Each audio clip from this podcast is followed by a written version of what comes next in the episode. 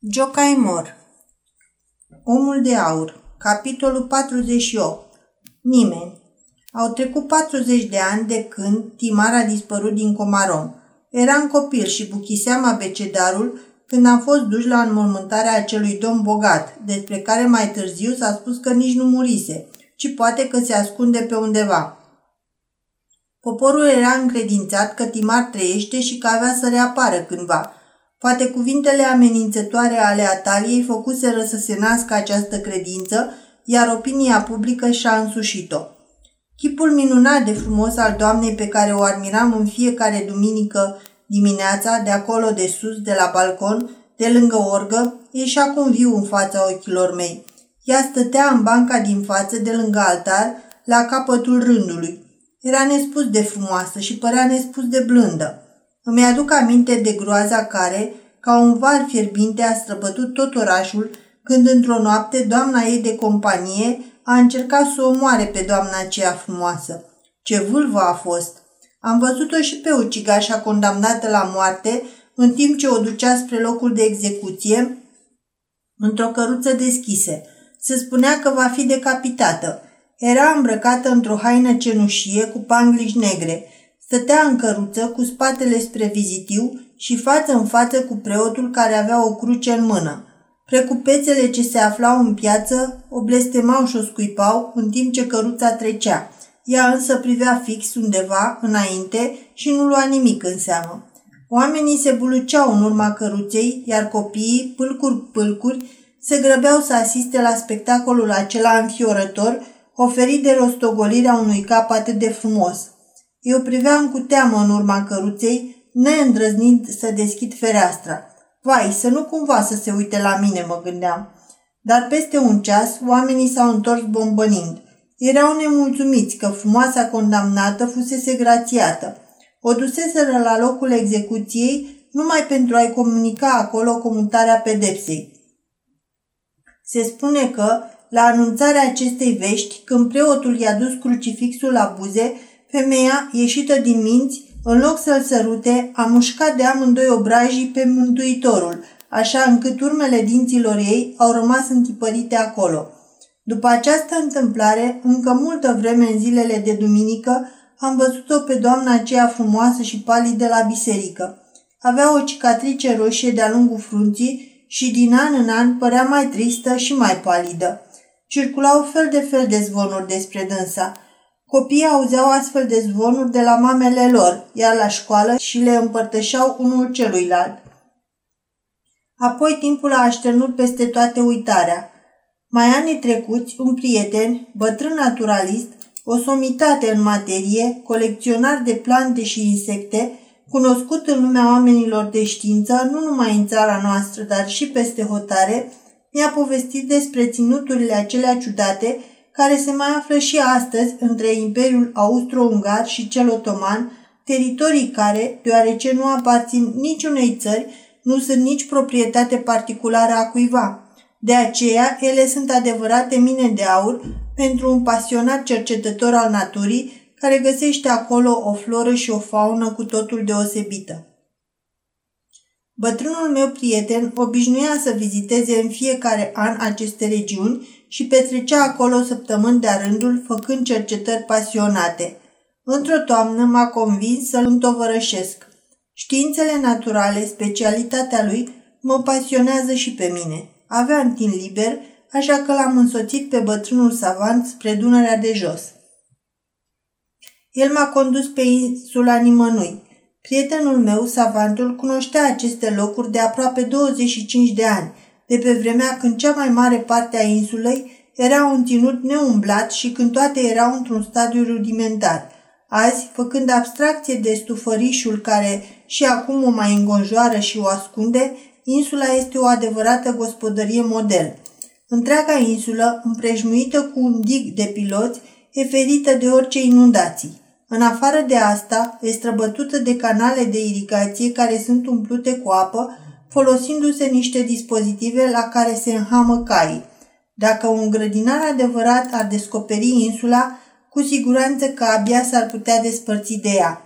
Pomiși fructiferi, plantele de ornament, produsele necesare traiului totul dă impresia unui mic paradis. Fie ce colțișor de pământ, ori îți aduce folos, ori îți încântă privirea.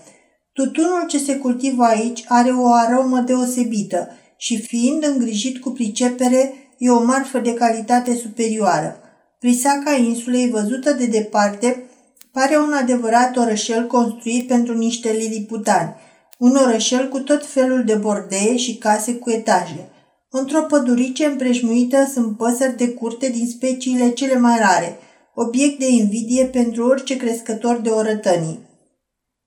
Hodam minunate, cu pene ce le acoperă tot capul, găini din Concincina, albe ca zăpada și ale naibii de frumoase, crefcări negre cu creastă dublă, prins albert de culoarea cucuvelei, cârduri întregi de curcane argintii, păune aurii și albi, iar lacului artificial îi dau roată specii rare de rațe colorate, gâște și lebede.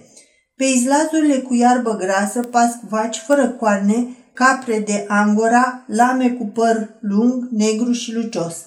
Am înțeles de îndată că pe insulă locuiește un om obișnuit cu luxul, deși acest om n-are niciodată măcar o lăscaie. Banii nu pătrund aici, în acest paradis. Cei care au nevoie de produsele insulei știu prea bine ce să aducă în schimb locuitorilor ei și le aduc grâne, țesături, unelte, fire vopsite. Prietenul meu, savantul, obișnuia să aducă semințe de plante ce nu se aflau pe insulă, ouă de păsări domestice rare și, în schimb, primea insecte rare și plante uscate, pe care apoi ele vindeau unor muzee din străinătate sau unor institute de științe naturale, realizând astfel un câștig frumos. Asta deoarece știința nu e numai o pasiune, ci și un mijloc de trai. Ceea ce m-a surprins tare plăcut pe această insulă a fost faptul că locuitorii ei vorbeau maghiara, lucru foarte rar în regiunile mărginașe ale țării.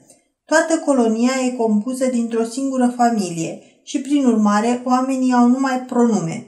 Cei șase fii ai primului locuitor și-au adus neveste de prin împrejurim, iar acum numărul nepoților și al strănepoților ajunge aproape la 40 și pe toți îi hrănește această insulă. Nimeni nu știe ce lipsa, bale și prisosește. Fiecare locuitor se pricepe la câte ceva și chiar dacă vor ajunge să fie de zeci de ori mai mulți decât sunt acum, munca va înlezni traiul tuturor. Străbunicul și străbunica învață pe fiecare urmaș să muncească. El îi învață pe bărbați, ea pe femei.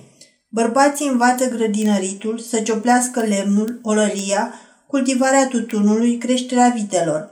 Din mijlocul lor ies dulgheri și morari, femeile țes covoare turcești, pictează și brodează, fac dantele, scot mierea din stupi, pregătesc brânzeturile, apă de trandafiri și munca e astfel organizată încât nimănui nu trebuie să îi se spună ce anume să facă.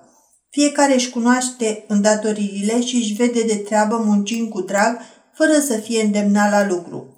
Familiile s-au înmulțit, locuințele lor se înșiruie una lângă alta.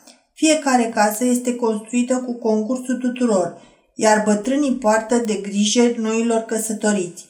Străinii care se abat pe insulă sunt primiți de actualul cap al familiei, căruia toți ceilalți îi zic tată. Străinii îl cunosc sub numele de Deodat. E un bărbat înalt de stat, cu trăsături frumoase, nobile, trecut de 40 de ani. Acesta aranjează schimburile cu vizitatorii și le arată insula.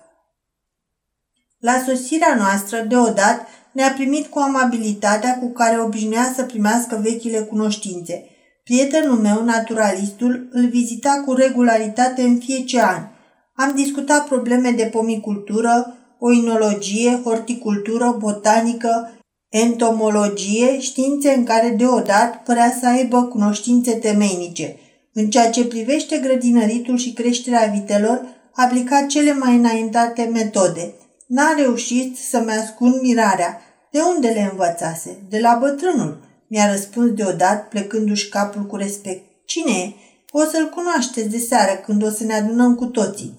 Tocmai se culegeau merele. Copiii și femeile erau ocupați cu strângerea minunatelor fructe aurii, roșii sau de culoarea pielii. Fructele acestea splendide stăteau îngrămădite pe pariștea verde, ca niște piramide de ghiulele în curtea cetăților.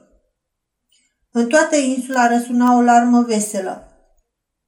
Când în sfârșit soarele de toamnă s-a ascuns sub orizont, un clopoțel așezat în vârful insulei a vestit sfârșitul zilei de muncă. Auzindu-l, culegătorii s-au grăbit să pună în coșuri fructele culese și ținând doi câte doi de toată, au pornit spre șirul de case. Am plecat și noi însoțiți de Deodat în direcția de unde se auzise clopoțelul. Clopoțelul se afla în turnulețul unei clădiri de lemn. Clădirea și turnulețul erau năpădite de iederă, iar privind culoarea minte stâlpii cerdacului pe care erau sculptate figuri fantastice, puteai să-ți dai seama că cel care clădise casa aceasta îi sculptase în lemnul stâlpilor multe visuri, dureri, bucurii și gânduri. În fața acestei case se găsea un platou rotund și pe el mese și bănci. După terminarea lucrului, toți s-au îndreptat într-acolo. În casa asta locuiesc bătrânii noștri, ne-a șoptit deodată. Nu peste mult timp, bătrânii au ieșit din casă. Era o pereche frumoasă. Femeia putea să aibă 60 de ani, bărbatul 80. Străbunicul avea o față expresivă pe care chiar după 40 de ani ți-o puteai aminti așa cum îți amintești de un tablou pe care l-ai văzut de mult de tot. Când mă privește, a rămas uluit. Chelise, dar puținul păr care îi mai rămăsese și mustața nu erau cărunte. Un calm desăvârșit îi păstrase trăsăturile neschimbate. Orice s-ar spune, viața cumpătată și buna dispoziție mențin trăsăturile feței în această stare. Străbunica era pe drept cuvânt atrăgătoare – Printre firele de păr odinioară aurii se amestecaseră și fire argintate, dar ochii ei erau parcă tot al unei tinere fete și se roșea ca o mireasă ori de câte ori bătrânul o săruta. Pe fețele bătrânilor se întipărise fericirea, văzând adunată în jurul lor toată familia aceea mare. Chemau pe fiecare pe nume și sărutau rând pe rând. Sărutul acesta era fericirea lor, binecuvântarea lor, recunoștința lor. Abia după acest ceremonial ne-a venit și nouă rândul. Deodat, fiul cel mai mare încheia șirul celor pe care i-au îmbrățișat bătrânii. Cei doi ne-au strâns mâna, apoi ne-au poftit la cină. Străbunica avea și acum sarcina de a supraveghea pregătirea bucatelor și a servea pe fiecare. Străbunicul îngăduia fiecăruia să ia loc alături de cei pe care îi îndrăgea mai mult și să mănânce acolo. El, împreună cu Deodat, s-a așezat la masa noastră. O fetiță blondă, cu părul creț, frumoasă ca un înger și care se numea Noemi, îl rugă să o ia în poală. Ea singură a avut voie să asculte cu gura căscată discuțiile serioase pe care le-am purtat noi. Când mi-au rostit numele în fața străbunicului, acesta s-a uitat lung la mine și pe chipul lui a trecut o undă de roșață. Prietenul meu, savantul, l-a întrebat dacă auzise cumva pe undeva de numele meu dar bătrânul n-a răspuns. Deodată s-a grăbit să intervină spunând că de 40 de ani bătrânul nu citise nimic despre cele ce se întâmplau în lume. Singura lectură erau cărțile de economie și de grădinărit. Eu, potrivit obiceiului oamenilor care se îndeletnicesc de multă vreme cu meseria de a spune și altora ceea ce află, și asta cât mai repede și la cât mai mulți, M-am folosit de prilej ca să valorific priceperea mea la locul potrivit și am povestit despre tot ceea ce se întâmpla în lume. Așadar, am început să-i povestesc despre evenimentele din țară, arătându-i cum a fost legată Ungaria de Austria cu ajutorul cuvântului și. El scotea mari protocoale de fum din pipă. Fumul parcă spunea, insula mea nu aparține țării aceleia. I-am povestit despre greutățile care ne apasă. Protocolul de fum parcă spunea, pe insula mea nu se plătesc dări. I-am povestit despre războaiele care au avut loc de atunci, atât la noi în țară, cât și în lumea largă. Protocolul de fum parcă răspundea, noi nu luptăm împotriva nimănui. Chiar și pe atunci se produseseră niște crahuri uriașe în lumea finanțelor. Firmele numite se ruinaseră una după alta. Am căutat să-i dau explicații în legătură cu asta. Protocolul de fum din pipa bătrânului mi-a răspuns parcă și la asta. Uite, la noi nu există bani. Apoi i-am explicat ce lupte înverșunate duc partidele între ele, câtă amărăciune aduc cu ele religia, naționalismul, setea de stăpânire. Bătrânul și-a scuturat scurmul din pipă. La noi nu sunt nici episcopi, nici agenți electorali, nici miniștri. Și în sfârșit i-am arătat cât de puternică va fi odată și odată țara noastră dacă tot ce ne dorim se va împlini. Micuța Noemi a țipise în poala străbunicului ei și au fost nevoiți să o ducă în casă și să o culce. Era un lucru mult mai important decât toate cele înșirate de mine. Copila adormită s-a mutat astfel din poala străbunicului în cea a străbunicei. După ce bătrâna ne-a părăsit, bătrânul m-a întrebat, Unde te-ai născut dumneata? I-am spus, care e meseria dumitale sau funcția pe care o îndeplinești? I-a răspuns că sunt romancier, adică romancierul e un om care, din sfârșitul unei povestiri, poate să ghicească întreaga povestire. Așa? Ei bine, atunci ghicește povestea vieții mele, mi-a spus el, luându-mi mâna în mâinile sale. A fost odată un om care a părăsit lumea în care era admirat și și-a făurit o altă lume în care este iubit. Pot să vă întreb cum vă numiți? La aceste cuvinte, bătrânul parcă s-a înălțat devenind cu un cap mai înalt. A ridicat mâna tremurândă și mi-a pus-o pe creștet. În clipa aceea mi s-a părut că odată, pe vremuri, de mult, tare de mult, mâna aceasta se mai așezase pe creștetul meu, care pe atunci era încă acoperit cu zulufi bronz de copil și parcă mi-am amintit că mai văzusem undeva chipul omului acesta. Dar la întrebarea mea mi-a răspuns, numele meu este nimeni. Apoi s-a întors, fără să mai spună nimic, a intrat în casă și n-a mai apărut deloc câtă vreme a rămas pe insulă. Iată cum arată astăzi insula nimănui. Privilegiul acordat de ambele țări, care îngăduie acestui petic de pământ să existe în afara oricăror hotare, expiră abia peste 50 de ani și în 50 de ani cine știe ce va mai fi.